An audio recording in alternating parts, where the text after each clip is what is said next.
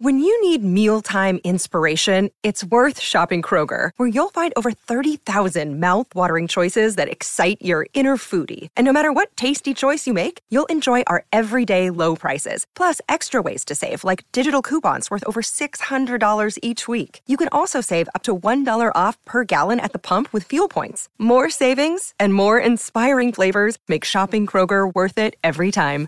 Kroger, fresh for everyone. Fuel restrictions apply. This is Optimal Relationships Daily, episode 940. Parenting a Sensitive Child Ain't Easy. Here's How to Do It Right by Alana Carvalho of HighlySensitiveRefuge.com. Hello, everybody. I am your host and narrator, Greg Audino, and welcome to the show where I read different blogs and books covering the ins and outs of many different relationships that life has to offer. I am here with you each weekday to help you master your own relationships and we do dedicate Thursdays and Fridays to parenting specifically because those relationships are, uh, well, they're a little important. and today we'll be looking at a post from Highly Sensitive Refuge, which is one of the best places to find content on highly sensitive people. Author Alana Carvalho has some lessons for us about raising sensitive children. So let's hear what she has to say and start optimizing your life. Parenting a sensitive child ain't easy. Here's How to Do It Right by Alana Carvalho of HighlySensitiveRefuge.com. I was once labeled a sensitive child. For my entire childhood, I believed it meant something was wrong with me. What I've come to realize is that being sensitive actually meant adults had difficulty knowing how to be with me and my emotions, so I was labeled a problem. Adults have a way of making children feel like there's something wrong with them if they find them difficult to parent, teach, or coach. After several years of my own therapeutic work, I was able to discover that I wasn't the problem, but it took a lot of work to let go of the shame. In my book, Raising Empowered Children The Codependent Perfectionist Guide to Parenting, I talk about this very idea that it's us, as parents, teachers, and coaches, who need to do the work to learn how to effectively raise our children, to avoid labeling them in a negative way and instead learn how to work with their unique needs. That's not always easy.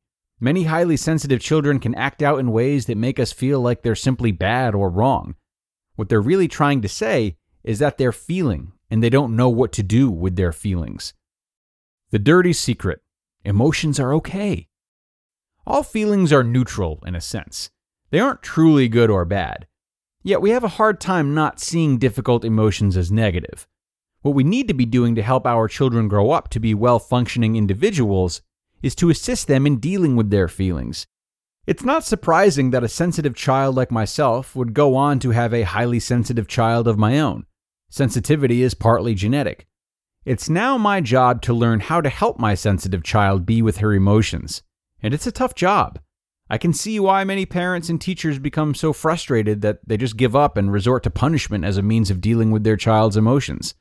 I myself have become overwhelmed and extremely frustrated at times, most especially when my child won't stop screaming or is being especially defiant, meaning she's not doing what I want. What I then try to remember is that my reaction is about me, not about my child. And so it's me who needs to do the work to change and grow, not my child. The emotional mirror. When I'm able to hold space for my child effectively, she has a much better chance of doing the same, holding and understanding her feelings as feelings.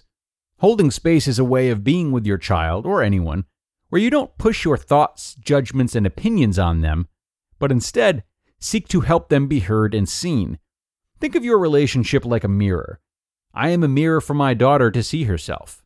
When I'm not in reaction, the mirror is clear and she can see a healthy, loving, intelligent version of herself.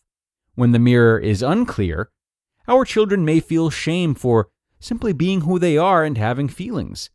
My daughter's learning from the model I present to her.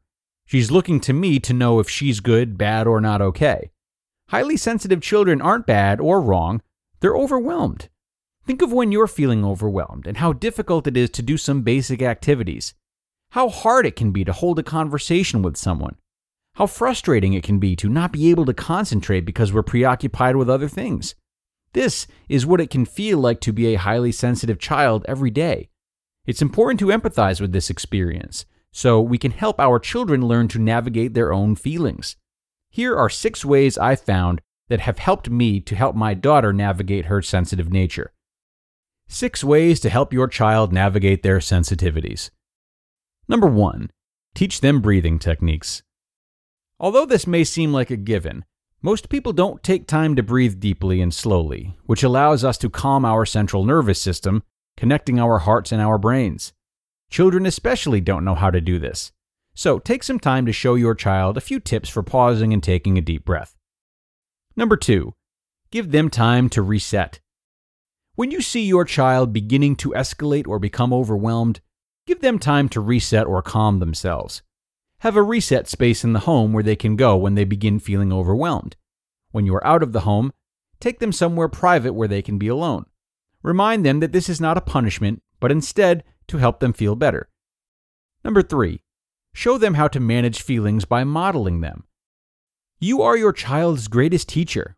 Show them what it looks like to have difficult feelings and manage them effectively. Talk about your feelings and how you work through them.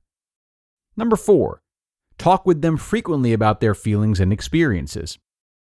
Don't shy away from important conversations around feelings, emotions, and reactions. But it's generally best to wait until you and your child are no longer in an emotional reaction to the experience before discussing what happened and how it made them feel. Number five, try to understand their world. Be curious about how your child is feeling and what's going on for them. Try to see the world through their eyes, body, and senses. This goes beyond discussing their feelings and doing research to understand what sensitivity means. It will increase empathy and understanding for what they're going through. Number six, accept, accept, accept. Acceptance is key. Help your child accept themselves as they are by also accepting them as they are.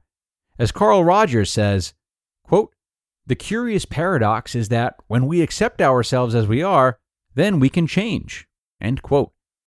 If you model acceptance, your child will be more able to also accept themselves rather than experience shame for their big emotions.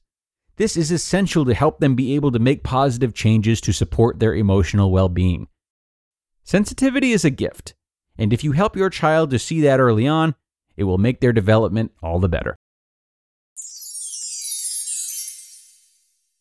You just listened to the post titled, Parenting a Sensitive Child Ain't Easy. Here's How to Do It Right by Alana Carvalho of HighlySensitiveRefuge.com.